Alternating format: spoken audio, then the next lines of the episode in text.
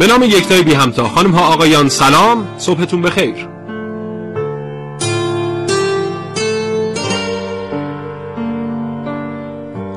کاوشگر رو میشنوید. زنده از رادیو جوان.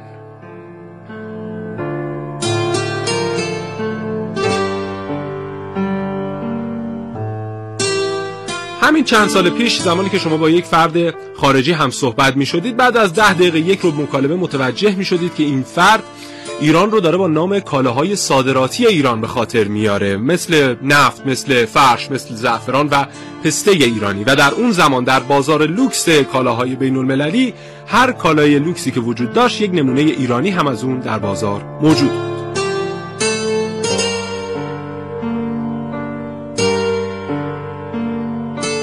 اما بازار جهانی امروز با بازار جهانی سالهای پیش چه تفاوتهایی داره؟ آیا هنوز هم کشورهای صادرکننده کالاهای لوکس هستند که بیشترین سود رو از بازارهای بین المللی آید خودشون می‌کنن یا نه؟ کشورهای صاحب فناوری و تکنولوژی روز دنیا. کاوشگر امروز رو با موضوع واردات و صادرات ایران بشنوید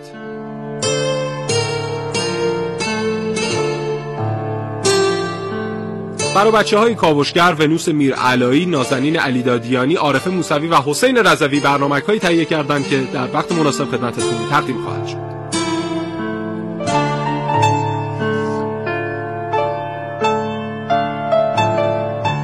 و من محسن رسولی دو گفتگو تقدیمتون خواهم کرد با آقایان مهندس حسین ساسانی عضو اتاق بازرگانی تهران و مهندس محمد رضا مدودی مشاور وزیر صنعت، معدن و تجارت.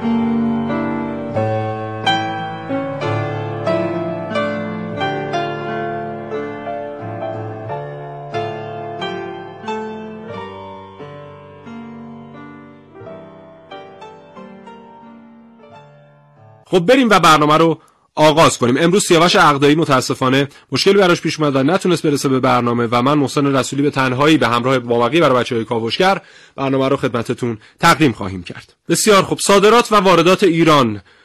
بحث گرم و بروز محافل اقتصادی ایران که هر جا میشینیم صحبت ازش هست. اینکه ایران چه صادراتی در حال حاضر رو داره شامل میشه و اصلا چه رتبه‌ای در بحث صادرات در مجامع بین المللی داریم و اینکه چرا در سالهای گذشته متاسفانه ما صادراتمون صادرات چشمگیری نبوده و نرفتیم به سمت صادرات کالاهای فناورانه. از اون ور ما داریم نگاهی می‌کنیم به واردات ایران و می‌بینیم که در برخی موارد واردات ایران یا شامل کالاهای لوکس میشه که اکثرا از مناطق آزاد تجاری وارد کشور میشه و خب عده خاص و محدودی از ساکنین ایران در واقع دارن از این کالاها استفاده می‌کنن و بهره می‌برن و عام مردم در واقع نفع و بهره از این کالاهای وارداتی ندارن. از طرف دیگر بخشی از واردات ما مربوط میشه به کالاهایی که زمانی که واقعا میایم بررسی می‌کنیم می‌بینیم که این کالاها رو به راحتی ما می‌تونیم در کشور خودمون تولید بکنیم و به دست مصرف کننده برسونیم. حتی صادرات داشته باشیم در این زمینه.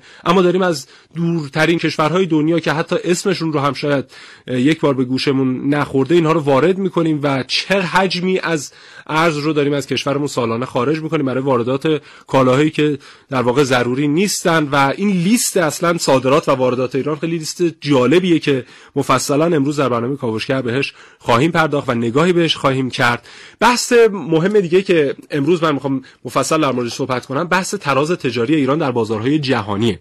چرا که سال گذشته سال 94 آماری که منتشر شد نشان از این داشت که بعد از 37 سال بالاخره تراز تجاری ایران مثبت شد یعنی حجم صادراتمون از حجم وارداتمون پیشی گرفت. البته خب آنچنان هم تفاوتی با هم نداشتن حتی کمتر از یک میلیارد دلار. اما به هر حال این از لحاظ اقتصادی خودش یک رشد محسوب میشه و در مورد همه این مباحثی که خدمتتون عرض کردم مفصل در برنامه کاوشگر امروز صحبت خواهیم کرد. کاوشگر تا ساعت ده همراهی کنید.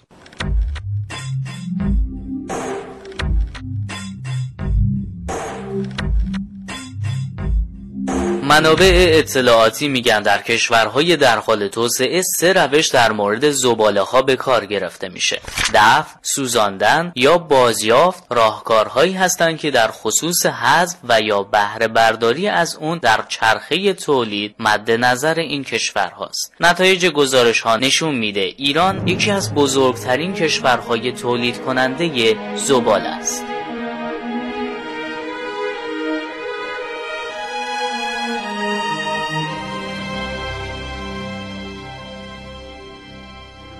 خرید و فروش زباله در کشورهای مختلف جهان تبدیل به صنعتی فراگیر شده و روز به روز بر تعداد کشورهایی که وارد کننده زباله هستند اضافه میشه. اما شنیده شده بازرگانان طلای کثیف در کشورهای چین و هند به تازگی به ایران سفر کردند تا بستر واردات زباله از ایران رو فراهم کنند.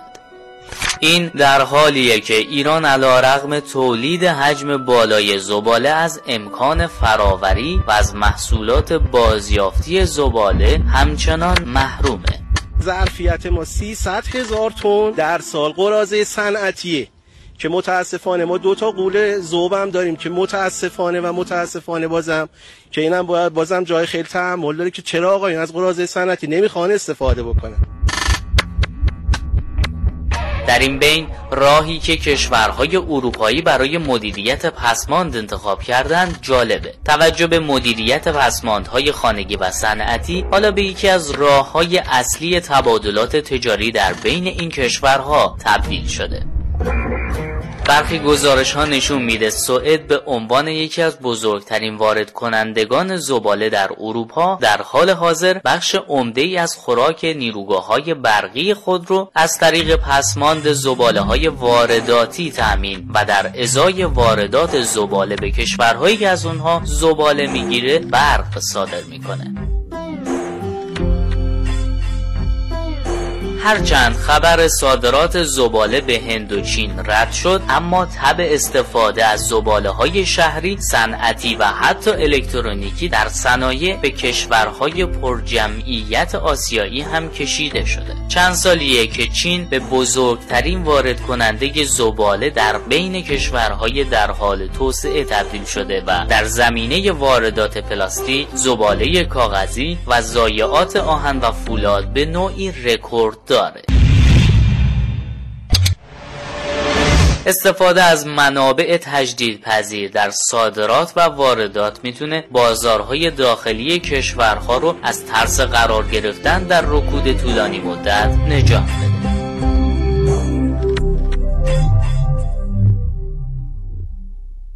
بسیار خوب. بیاد یه نگاهی بندازیم به کالاهای اساسی که ایران داره صادر می‌کنه به کشورهای مختلف و اصلا اون کشورها چه کشورهایی هستن و جایگاه ما در بحث صادرات در بین سایر کشورها چه در منطقه چه در کل دنیا چه جایگاهیه. الان لیستی که در جلوی چشمان من هست مربوط به سال 94 و ما بیشترین صادرات رو در بحث کالاهای نفتی و هیدروکربورهای گازی داشتیم که اینها اکثرا به شکل مایع از کشور خارج شدن. و مابقی کالاهای صادراتیمون بیشتر در حوزه محصولات پتروشیمیه که متاسفانه در همین بخش هم ما یه مقدار شاهد کاهش صادرات بودیم. هرچند که در بحث صادرات خود نفت خام یه مقدار رشد داشتیم بعد از اینکه توافقنامه برجام امضا شد و یک مقدار خرید و فروش نفت خام برای ما راحت تر شد و اصلا حجم تولید نفت خام ما بالا رفت. هرچند که در همین یک دو هفته گذشته اوپک سعی داشت که ایران رو محدود کنه در بحث تولید نفت خام و صادرات. برای اینکه خب بیشتر می‌دونیم که اینها سعیشون هست که همون عربستان در واقع در جایگاه نخست صادرات نفت خام و میعانات گازی باشه. اما به هر حال ایران توانایی این رو داره که از چاهای نفتش بیشتر برداشت کنه از چاهای گازش بیشتر برداشت کنه. و جالب بدونید که در لیست کشورها رو وقتی میم نگاه می‌کنیم ایران آخرین کشوری هست که منابع نفت و گازش رو از دست میده و کشوری مثل امریکا منابع نفت و گازش نهایتا تا ده سال آینده به پایان خواهد رسید. یا مثلا عربستان تا سی سال آینده منابع نفتیش رو از دست خواهد داد. اما ایران تا 135 سال آینده منابع نفت و گازش رو در اختیار داره و می‌تونه همچنان از اونها برداشت بکنه. هرچند که باید یه مقداری سرعت برداشت و استحصال نفت خام و گاز رو افزایش بدیم. برای اینکه این پول ناشی از صادرات اینها رو باید بیاین در بحث تکنولوژیک و کالاهای فناورانه خرج بکنیم و حمایت از شرکت های دانش بنیان. و بیشترین صادراتی هم که ما داشتیم در سال 94 بیشتر به کشورهای چین، عراق، امارات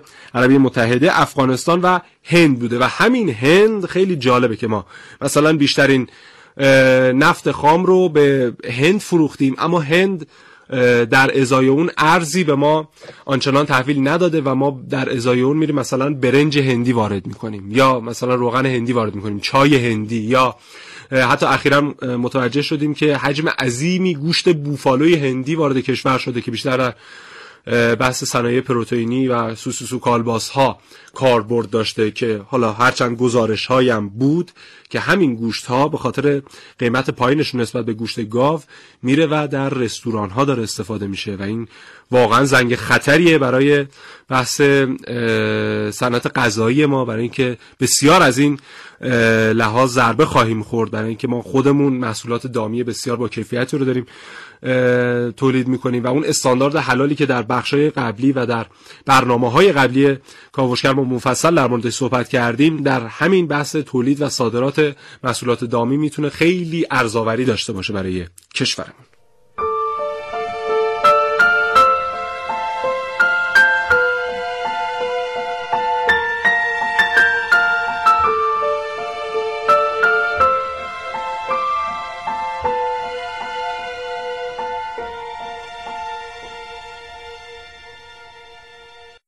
بسیار خوب. آقای مهندس محمد رضا مدودی مشاور وزیر صنعت معدن و تجارت پشت خط تلفنی کاوشگر هستند. سلام عرض می‌کنم خدمتتون آقای مهندس.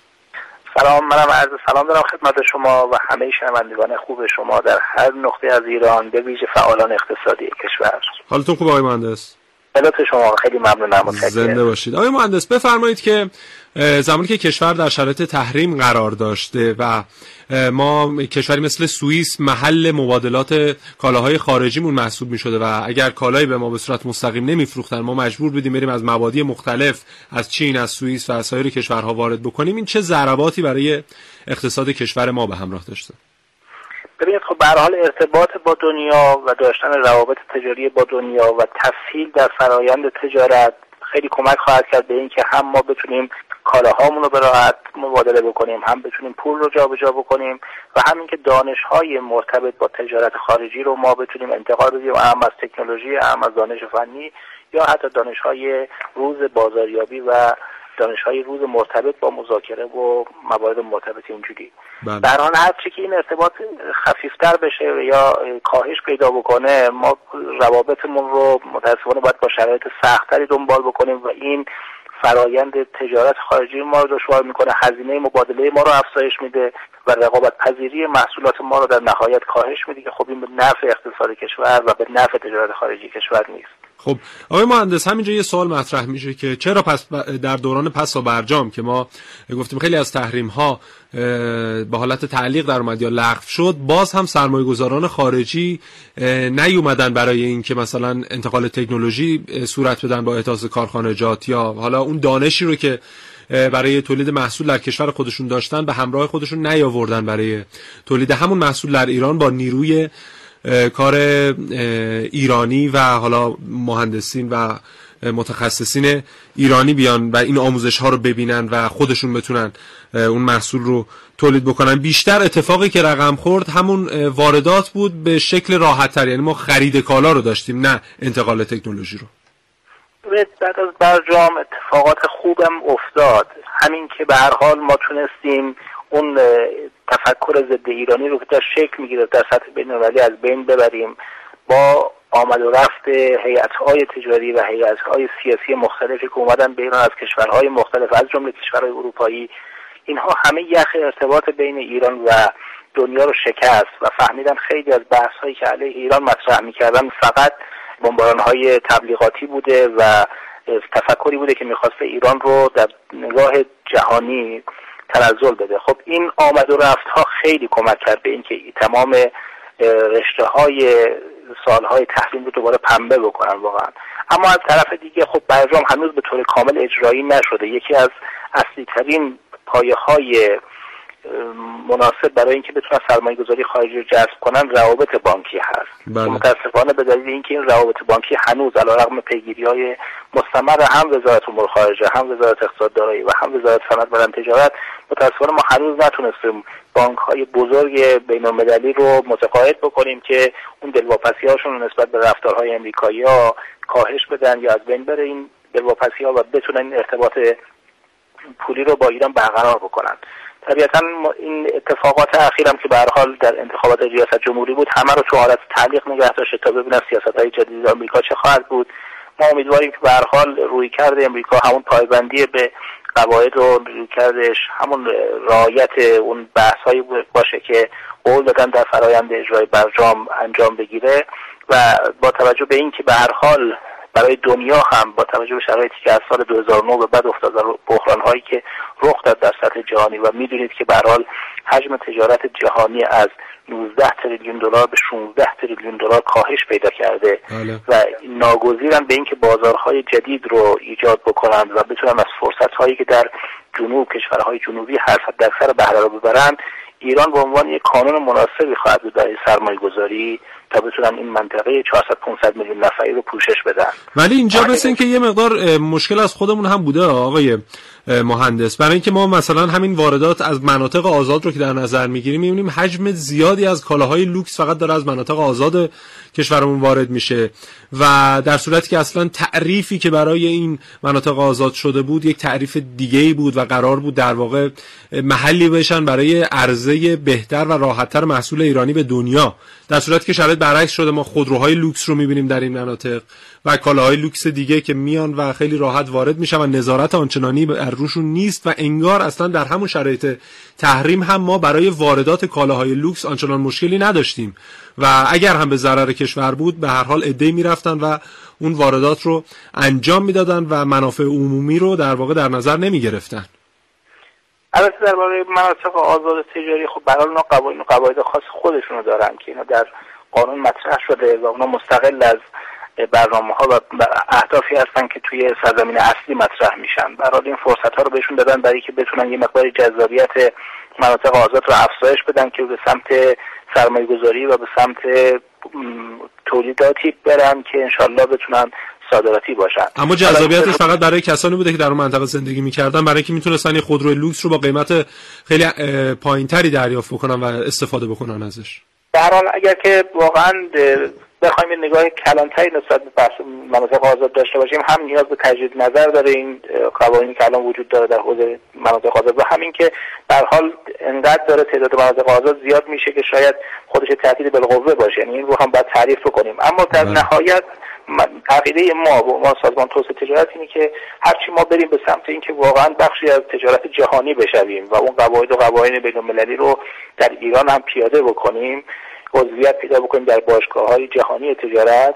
قاعدتا هم تعرفه ها به طور معقول تری اصلاح خواهد شد هم به هر حال ما این شرایط رو برای سرمایه گذار خارجی فراهم می‌کنیم که بتونه راحتتر بیاد و در یک فضای امن اقتصادی و در یک فضای برابر رقابتی بتونه بیاد سرمایه گذاری بکنه و گسترش بدن فعالیت های خودشون رو. بسیار عالی. خیلی ممنونم آقای مهندس مدودی مشاور وزیر صنعت معدن و تجارت. من از شما ممنونم. خدا نگهدارتون. خدا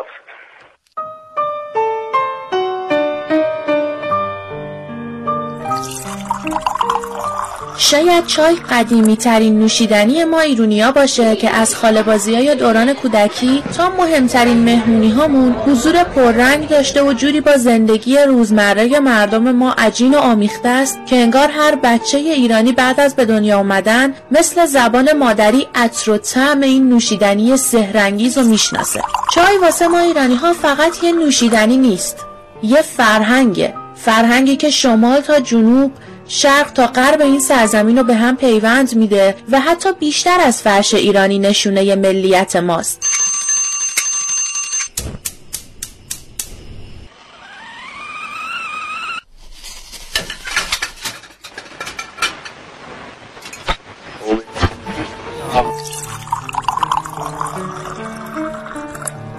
طرها که انواع نوشیدنی های سرد و میوهی یا دمنوش های گرون قیمت و نوشابه های انرژیزا پاشون به زندگیمون باز نشده بود به طور متوسط هر خانواده ایرانی روزی سه وعده از چای استفاده می‌کرد و حتی حالا که همه این رنگارنگ های خارجی و حتی نمونه های ایرانیش تو مغازه ها به راحتی پیدا میشن بازم متوسط مصرف چای برای هر خانواده همون سه وعده است. یوتیوب بیا یه چای بخور خستگی در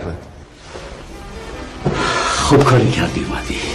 بشی یه چایی بهت بدم گمشی بفهمی چایی. چایی ریختن. یه چایی به من میدی آقا. یه گمشی من خودم بهش میدم. ما ایرانی ها صبحمون رو با چای تازه دمی که حتما باید تو قوری چینی روی شعله گاز دم کشیده باشه شروع می‌کنیم. سنتی مثل پدر بزرگ مادر بزرگ هامون ولی نه با کیفیت اصیل ایرانی. قدیمی ها چای لاهیجان دم می‌کردن و دقیقا 22 دقیقه صبوری می‌کردن تا چای آلبالویی لبسوز لبدوز بریزن تو استکانهای کمرباریک و با هر لغمه نون و پنیر یک کمی چای شیرین هرت بکشن. اما ما امروزی ها چای مرغوب لاهیجان رو گذاشتیم کنار و چای هندی دم می‌کنیم که کمتر صبوری کنیم.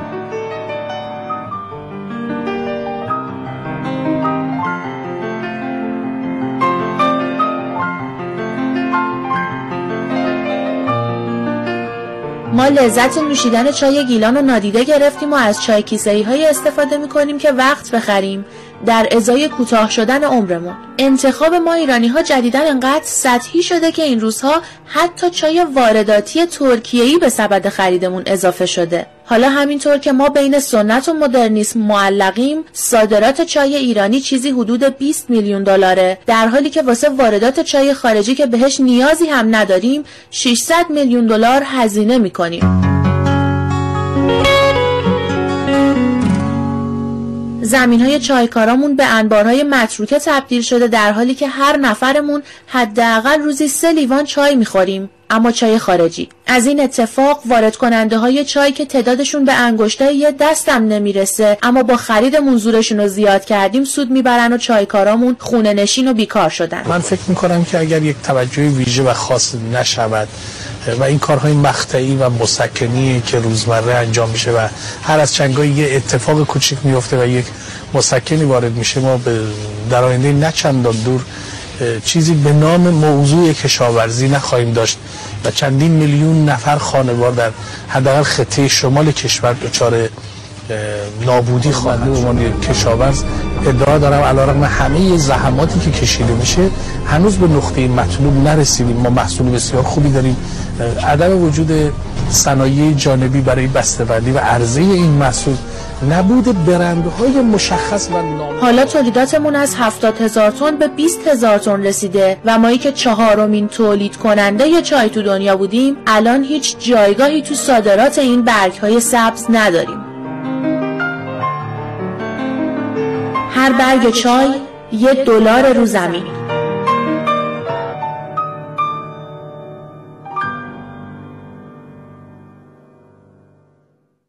در بخش قبلی مفصل در مورد لیست صادراتی ایران بحث کردیم و اینکه اصلا به چه کشورهایی ما داریم صادرات عرضه می‌کنیم و این نکته هم مخفول موندین هم اشاره بکنیم که افغانستان چقدر خوب داره از پتانسیل های ایران استفاده می‌کنه برای اینکه صنعت خودش رو رشد بده برای اینکه از لحاظ دانش فناوری که در داخل کشور هست داره مهندسین ایرانی رو جذب می‌کنه برای اینکه برن در اونجا و دانشی که در اختیار دارن رو در اختیار کارخانجاتی که مثلا در کشور افغانستان هستن قرار بدن و اونها بتونن صنعت خودشون از طریق نیروی انسانی ایرانی رشد بدن. این را هم فراموش نکنید که ما یکی از کالاهای اساسی صادراتمون بحث زعفرانه.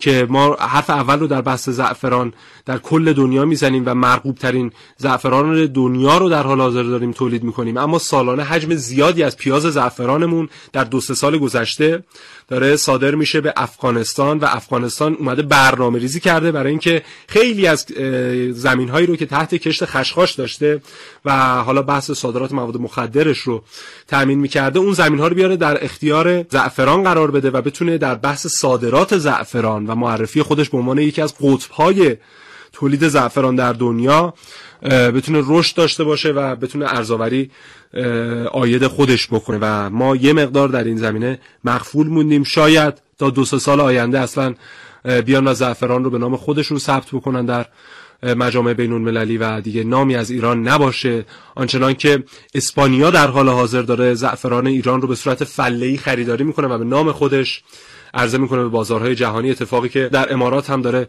رخ میده و زعفران ایرانی داره به صورت فله‌ای به این کشور صادر میشه و از این کشور با بسته‌بندی مخصوص خود امارات صادر میشه به کشورهای اروپایی و امریکا. اما کالاهای وارداتی ایران چه کالاهایی هستند؟ طبق لیستی که در سال 94 منتشر شد و ما بیشتر اطلاعاتی که در حال حاضر در مورد واردات و صادرات ایران داریم مربوط به همین لیست هست. عمده کالاهای وارداتی ایران شامل ذرت دامی گندم، لوبیای سویا، برنج و کنجاله سویایی که این می‌بینیم که بیشترش در حوزه غلات و خب مثلا در کنار اینها ما واردات کالاهای فناوران هم داشتیم و نکته دیگه ای هم که خیلی های اهمیت در بحث واردات ما واردات غیر رسمی ماه که اصلا وارد این لیست نمیشه و خب می‌دونیم اما حجم عظیمی از بازار ما رو داره تشکیل میده. همین بازار موبایل و بازار تلفن همراه رو شما در نظر بگیرید. 95 درصد موبایل هایی که دست ایرانی ها هست داره از مبادی غیر رسمی به صورت قاچاق وارد کشور میشه. و اینو دیگه اسمش رو زنگ خطر هم نمیشه گذاشت. این در واقع خود خطره که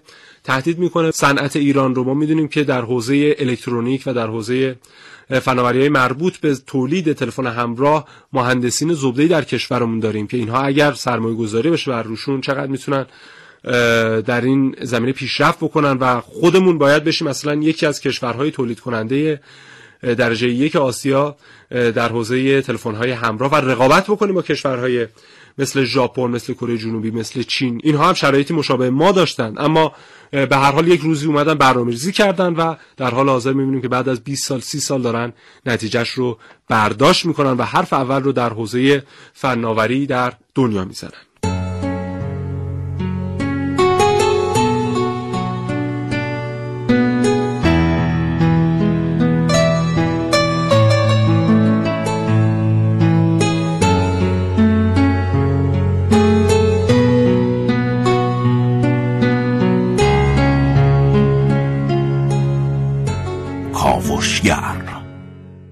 گفتگو می‌کنم با آقای مهندس حسین ساسانی عضو اتاق بازرگانی تهران. سلام آقای مهندس. جناب رسولی منم خدمت شما و شنوندگان رادیو جوان سلام عرض می‌کنم. روزتون بخیر. حالتون خوب آقای مهندس؟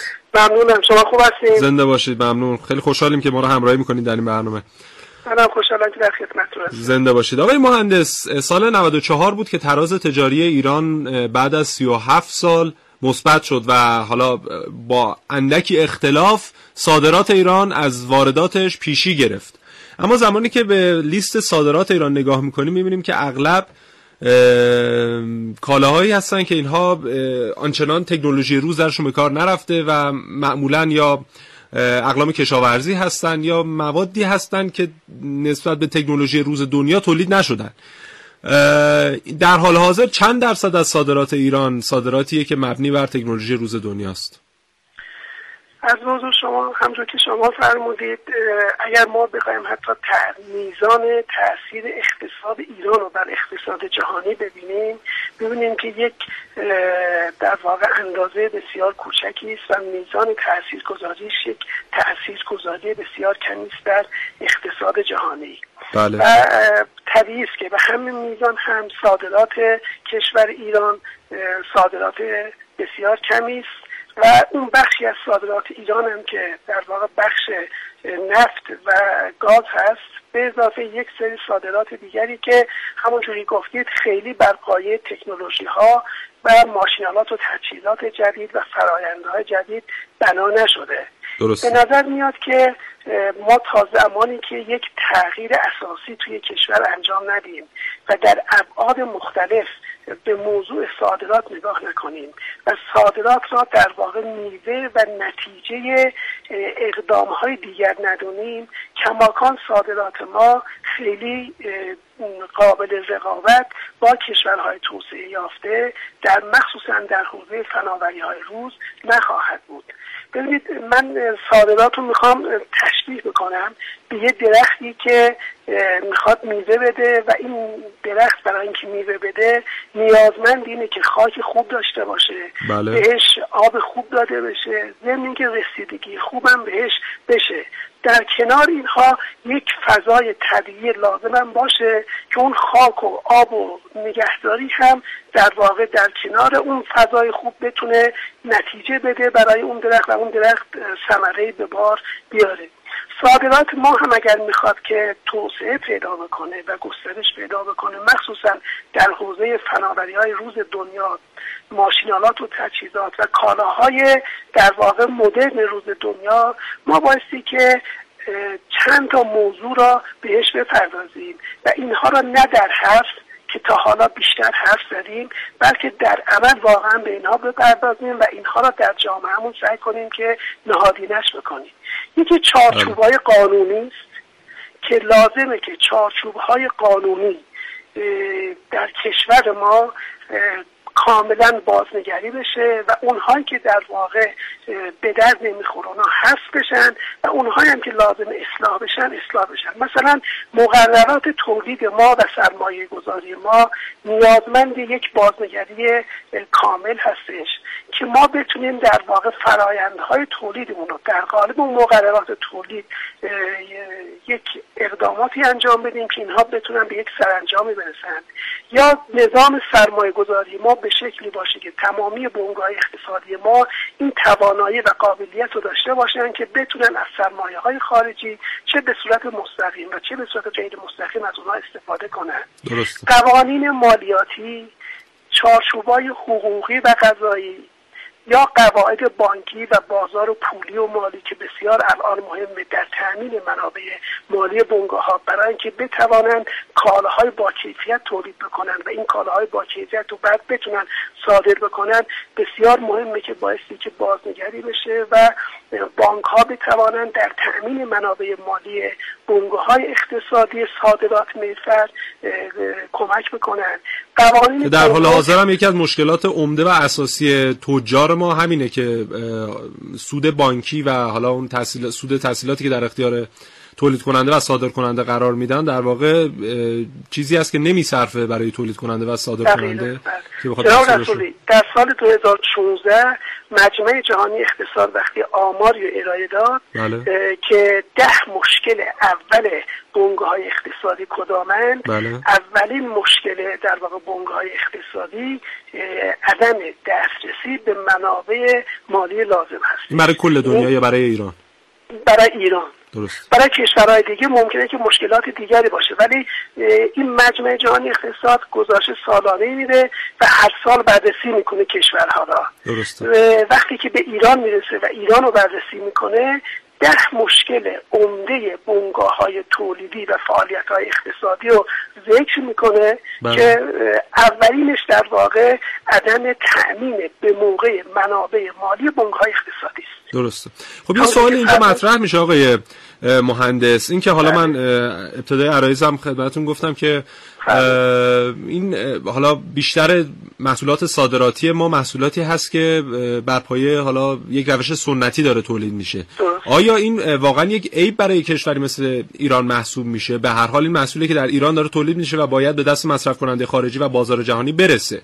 آیا ما صحبت کردن در مورد حالا تکنولوژی روز دنیا و اینکه محصولاتی باید تولید کنیم که در بازار جهانی بتونه با محصولات تکنولوژی دیگه رقابت کنه به معنی اینه که ما مثلا دیگه نفت صادر نکنیم دیگه چه می‌دونم میوه‌جات سبزیجات و اینها صادر نکنیم. نه معنیش این نیست جناب رسولی. ببینید همون کشورهای توسعه یافته می‌بینید که دارای نفت هستن. خود امریکا اتحادیه اروپا مثل کشورهای نروژ و دانمارک اینا یا مثلا کشوری مثل روسیه. بله. کشورهایی که توسعه یافته هستن اونها هم نفت صادر می‌کنن.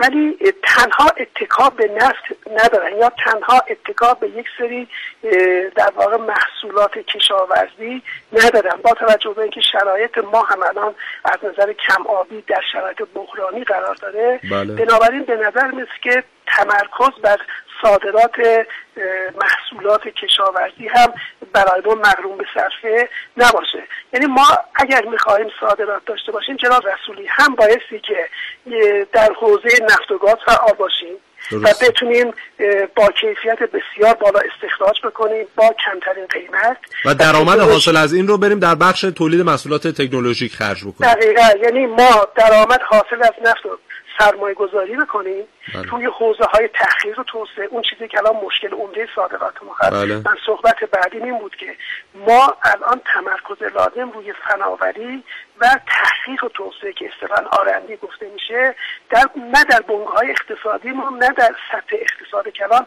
روش تمرکز نداریم یعنی محصولات جدید با کیفیت بالا از طریق سرمایه گذاری روی تکنولوژی های جدید دست میاد بله. ما تا زمانی که روی تحقیق و توسعه سرمایه گذاری نکنیم در رابطه با انتقال و جذب فناوری اقدامات لازم رو انجام ندیم حتی دسترسی به فناوری هم باز یکی از مسائل ماست ممکنه ما تکنولوژی و فناوری رو وارد کشور بکنیم بله. ولی اینکه چگونه به این فناوری دسترسی پیدا بکنیم و چگونه از این بهره برداری بکنیم باز مشکل عمده ما هستش یا نظام ثبت اختراعات ما که تو اون نظام مالکیت در واقع حقوقی صحبت میشه بله. ما متاسفانه اونجا هم مشکل داریم یعنی الان اگر یک کارخونه یک شرکتی یک فردی یک گروهی یه محصولاتی و نوآورانه بخوان تولید بکنن و به جامعه ارائه بدن. به دلیل اینکه کپی رایت در کشور ما قوانین روشنی نداره. بله. از اون محصولات کپی برداری میشه. بله. و در نتیجه اون کسی که میاد سرمایه گذاری می‌کنه روی تکنولوژی های نوین و نوآوری از خودش به خرج میده. براش بازده مالی نداره برای اینکه نه همه منصرف میشه و حاضر نیست که دیگه بره دنبال اون. بنابراین ما روی کیفیت نهادهای پژوهشی هم در کشور بایستی که کار بکنیم. اگر اجازه بدید من بقیه عرایزم رو بگم چون من دستبندی کردم. فقط اگر خیلی مختصر بفرمایید ممنون میشم چون زمان برنامه اندک من اگر بخوام خیلی خلاصه بگم برای اینکه ما واقعا صادرات داشته باشیم که بتونیم با کشورهای دیگه رقابت بکنیم حداقل مثل ترکیه باشیم مثل کره جنوبی باشیم بله. بایستی که سعی بکنیم که مهارت های کسب و کار رو در جامعهمون افزایش بدیم کارآفرینی رو بهش بها بدیم. نظام های آموزشیمون کاملا تغییر بدیم و تحول درش ایجاد بکنیم برای اینکه در خدمت تولید باشه و تولیدی که صادرات محور باشه. از کردن در رابطه با منابع مالی دسترسی به منابع اعتباری دسترسی به سرمایه گذاری های لازم بازارهای رسمی سهام که بتونه در واقع کمک بکنه به تامین منابع مالی. و بله. بقیه روش های تامین مالی باید بهش توجه بشه. و موضوع بعدی شرایط بازاره. ما بایستی که رقابت رو بشناسیم فضای کسب و کار ما جناب رسولی الان متاسفانه بر اساس آمار گزارش بنیاد ایریتج از بین 178 کشور 171 هستیم بله, بله. یعنی حتی توی منطقه از بین 16 کشور 15 همی هست. درسته بله. این نشون میده که فضای کسب و کار برای فعالیت اقتصادی ما مناسب نیست. من اونجا از کردم اگر یه درخت می‌خواد رشد پیدا بکنه باید فضای مناسب رشد اون درخت وجود داشته باشه. کما اینکه برای سرمایه گذاری خارجی هم دقیقا با همین مشکل مواجهیم و سرمایه گذار خارجی به همین خاطر بله. درست. ممنون. بعد آخرین نکته که زیر ساختار رو باید بهش توجه بکنیم. که اینها ایجاد چه زیر ساختهای مخابراتی حمل و نقل غیره. یکی هم که به فرهنگ باید توجه کنیم به اینکه فرهنگ مردم بایستی که روش کار کنیم که تغییر پیدا بکنیم در رابطه با تولید و کارآفرینی و سرمایه گذاری و بعد یک سری سازمان ها و نهادهایی که پشتیبان باشن. نه اینکه نهادهایی باشن که بتونن تازه فعالیت های اقتصادی و در تحت اختیار خودشون قرار بدن و از های لازم استفاده کنن و اجازه ندن که هر کسی که استعداد داره و توانمندی داره فعالیت اقتصادی بکنه. عمده مشکل ما جناب رسولی آخر جمله بندی اینه که متاسفانه ما نهادهایی داریم که نهادهای انحصارگرا هستن و اینها اجازه نمیدن که هر کسی با هر توانایی و با هر استعدادی بتونه فعالیت اقتصادی بکنه کارآفرینی بکنه و بتونه محصولات خودش رو صادر بکنه. بسیار عالی. خیلی ممنونم آقای مهندس حسین ساسانی عضو اتاق بازرگانی تهران. خدا نگهدارتون من از شما سپاسگزارم. خدا نگهدار. خدا شما.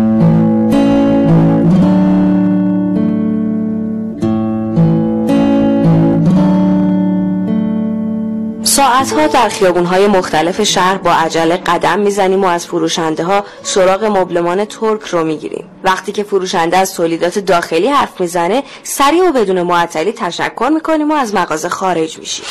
قافل از اینکه صنعت مبلمان ایرانی به خاطر همین عدم حمایت های من و شما به جایی که باید نمی‌رسه. پارچه بافی ایرانی، منبتکاری ایرانی، طراحی ایرانی تنها چند شاخه از این صنعت هستند که ما با افزایش واردات مبلمان اونها رو از دور رقابت خارج می‌کنیم.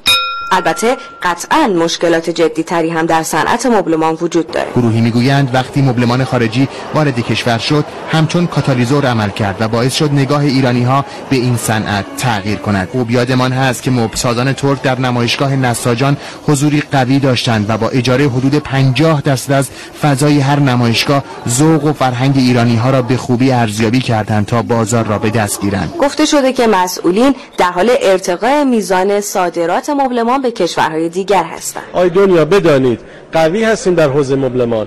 در حوزه هایی که ضعف داریم می‌خوایم بیایید با ما سرمایه گذاری مشترک داشته باشید. با تولید کننده داخلی به تولید کننده داخلی یاد بدید. دنبال نیستیم که بریم شما تقلید کنیم کپی کنیم ارزمون رو بدیم وارد کنیم. به غیر از بحث تولید کنندگان مبلمان ایرانی واقعا قشنگتر نیست که هر ایرانی فرهنگ و هنر کشور خودش رو در منزلش به نمایش بذاره.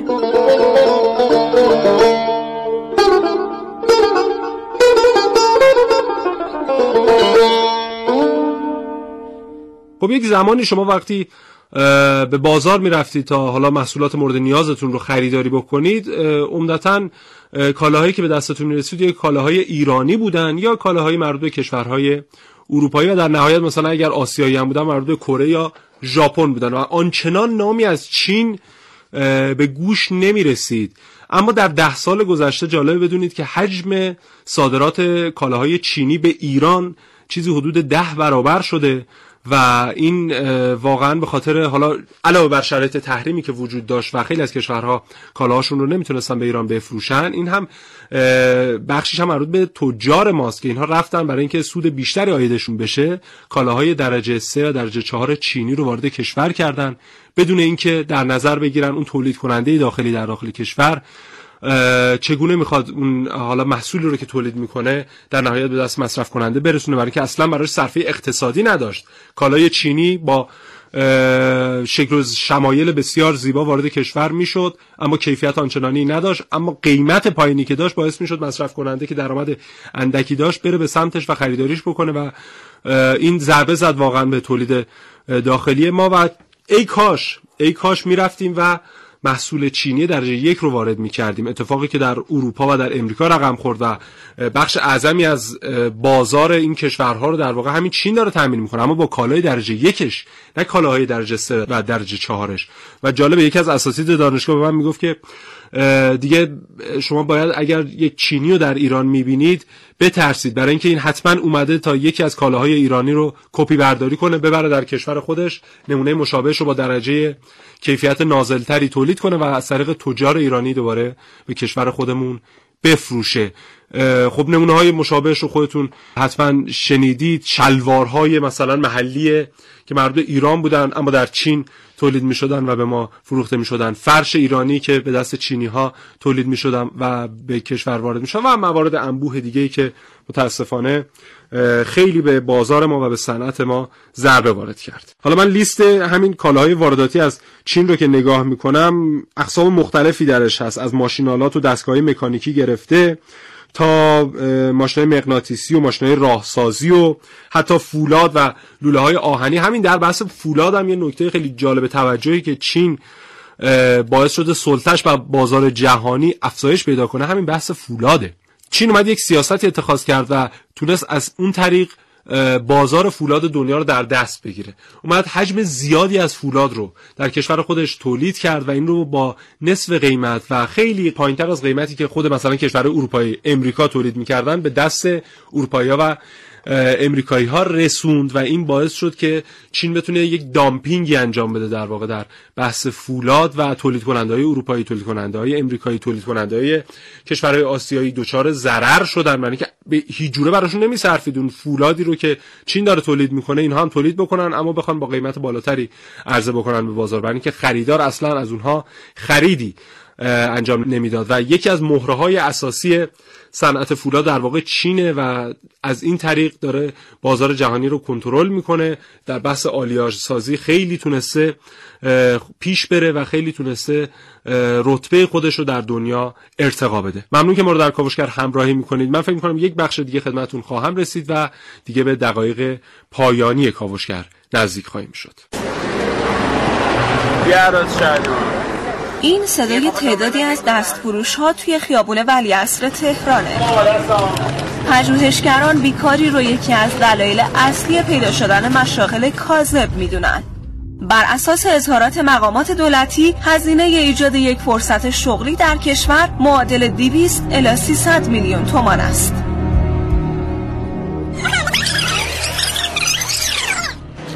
تصور کنید که توی پیاده رو در حال قدم زدن هستید. مغازه های متعددی وجود داره. اما به محض رسیدن به یک مغازه چرم دوست دارید که حداقل کمی کنار ویترین بیستید و به محصولات چرم نگاه کنید.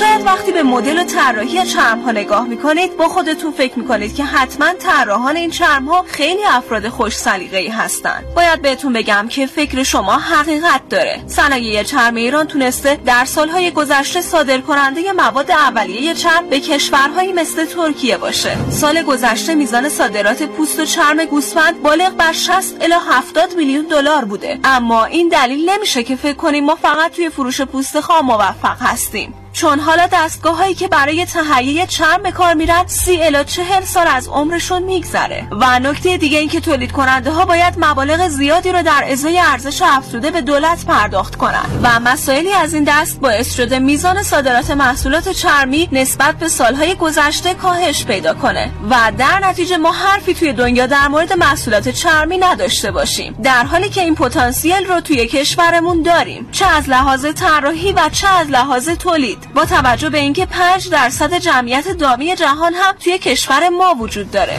حالا قیمت فروش هر کت چرم توی بازارهای جهانی 200 دلاره. یعنی ارزآوری چرم نسبت به هر بشکه نفت هم می‌تونه بیشتر باشه. حالا همه اینها به کنار. طبق گفته رئیس هیئت مدیره صنایع چرم کشور فقط هر جلد چرمی که تولید میشه می‌تونه برای یک نفر اشتغال ایجاد کنه.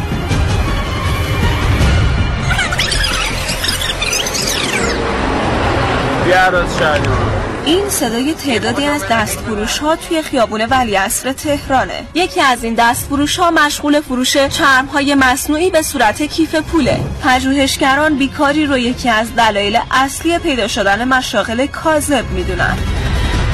بر اساس اظهارات مقامات دولتی هزینه ایجاد یک فرصت شغلی در کشور معادل 200 الی 300 میلیون تومان است. عارف موسوی کاوشگر جوان. خب من قول دادم که در کاوشگر امروز چند تا از این نمونه کالاهای صادراتی و وارداتی ایران رو که یه مقدار اسامیشون عجیب غریبه و اینکه اصلا اینها چرا داره صادرات میشه و چرا داره وارد کشور میشه این رو بهش بپردازم. الان چند نمونهش رو خدمتتون میگم. به عنوان مثال یکی از صادراتی های ایران سنگ پاه. و ما در چهار ماهه منتهی به تیر ماه سال 95 یعنی در عرض چهار ماه 24 تن سنگ پا به هلند صادر کردیم. و این خودش جالبه که چرا اصلا هلندیا انقدر مشتری سنگ پا هستن و ما فکر نکنم انقدر خودمون مصرف سنگ پا در داخل کشور داشته باشیم. خب ایتالیا هم که بحثش قبلا در برنامه های قبلی کاوشگر هم شد این که پوست دباقی شده و چرم آماده و حاضر برای استفاده در مثلا تولید کفش و لباس های چرمی. خیلی ارزان داره در اختیار کشورهای مثل ترکیه و ایتالیا با نام سالامبور قرار می‌گیره. از موارد دیگه که خدمتتون می‌خوام بگم واردات موز از کشور اکوادوره که ما 17 هزار تن تقریبا در چهار ماه از اکوادور واردات موز داشتیم. واردات ماهی سالامون از نروژ. مثلا آلمان اصلی ترین مشتری شیرین بیان ایرانیه. و ما چیزی حدود 2500 تن شیرین بیان و اساره شیرین بیان رو به آلمان صادر کردیم. چوب ماهیگیری مثلا از ایتالیا و آلمان داریم وارد می‌کنیم. اینقدر یعنی ما ماهیگیر داریم که باید چیزی حدود دو تن چوب ماهیگیری فقط از این دو تا کشور وارد کشورمون می‌کنیم به هر حال این اتفاقی که داره در بحث گمرکات ما در بحث واردات و صادرات ما رقم می‌خوره و متاسفانه. خب خیلی از این کالاها رو ما در داخل کشور می‌تونیم تولید کنیم. هم پتانسیلش رو داریم هم نیروی انسانیش رو داریم. و نکته ای که متاسفانه تجار ما و مدیران صنعت ما در واقع ازش قافل موندن همین که بریم کشورهایی که پتانسیل های بالقوه دارن برای صادرات به این کشورها رو شناسایی بکنیم. مثلا هم کشورهای مستقل مشترک المنافع که بهشون به صورت اختصاری CIS یا سیس هم گفته میشه اینها بسیار بازار خوبی هستن که ما بریم سرمایه گذاری بکنیم توشون و کالاهایی حتی همین کالاهای سنتی که داریم تولید می‌کنیم رو هم بهشون بفروشیم و ارزآوری داشته باشه برای کشورمون. ما نیروی انسانی در کشورمون بسیار ارزانه به خاطر همین خیلی از سرمایه‌گذاران خارجی علاقه مندن که بیان در داخل کشور سرمایه گذاری بکنن. اما شرایط سرمایه گذاری انقدر عجیب و غریبه در کشورمون که اینها رغبت نمی‌کنن در واقع. حالا شرایط تحریم هم در کنارش مزید بر علت شده. و این رو هم فراموش نکنیم که ایران به خاطر دستیابی به دو دریا یعنی دریای خزر و دریای خلیج فارس و بعد از اون دریای عمان و آبهای آزاد بسیار مکان ترانزیتی خوبیه برای اینکه ما کالاهای کشورهای مختلف رو جذب کنیم و از مسیر ترانزیتی خودمون به بازارهای دنیا عرضه بکنیم و از همین راه ترانزیتی چقدر ارز می‌تونه وارد کشورمون بشه چقدر فرصت شغلی می‌تونه ایجاد بشه. یادمون نره که 90 درصد کالاهای مورد نیاز بازارهای جهانی داره از راه های آبی منتقل میشه و ما بسیار دسترسی خوبی در منطقه خودمون به این آبها داریم و هیچ کشوری حداقل در منطقه غرب آسیا این دسترسی رو که ایران در اختیار داره نداره و همچنان از این پتانسیل استفاده نمی کنیم متاسفانه. همین عرب ها خیلی از کارهای مورد نیازشون رو دارن از همین دریای عمان و منطقه تنگ هرمز و خلیج فارس وارد می‌کنن. و ما اگر بندرگاه های خودمون رو توسعه بدیم خیلی می‌تونیم در بحث ارزاوری به کشورمون کمک بکنیم. ممنون که کاوشگر امروز رو همراهی کردید. ما سعی کردیم اون چیزی که در بحث صادرات و واردات ایران میگذره رو خدمت شما تقدیم کنیم و گپ بزنیم. حالا امیدواریم که مفید فایده هم باشه. مطمئن باشید که راه نجات ما در بحث صادرات و واردات رفتن به سمت محصولات دانش بنیان و فرار کردن در واقع و فاصله گرفتن از اتکاب درآمد نفتیه. برای اینکه خود همین کشورهای صاحب نفتی اصطلاحی دارن میگن این محصولات نفتی باعث میشه که این کشورها دچار یک نفرین منابع بشن و این بسیار ضربه زننده است برای اقتصادی کشورها. موفق و پیروز باشید. تا یک کاوشگر دیگه. خدا نگهدارتون.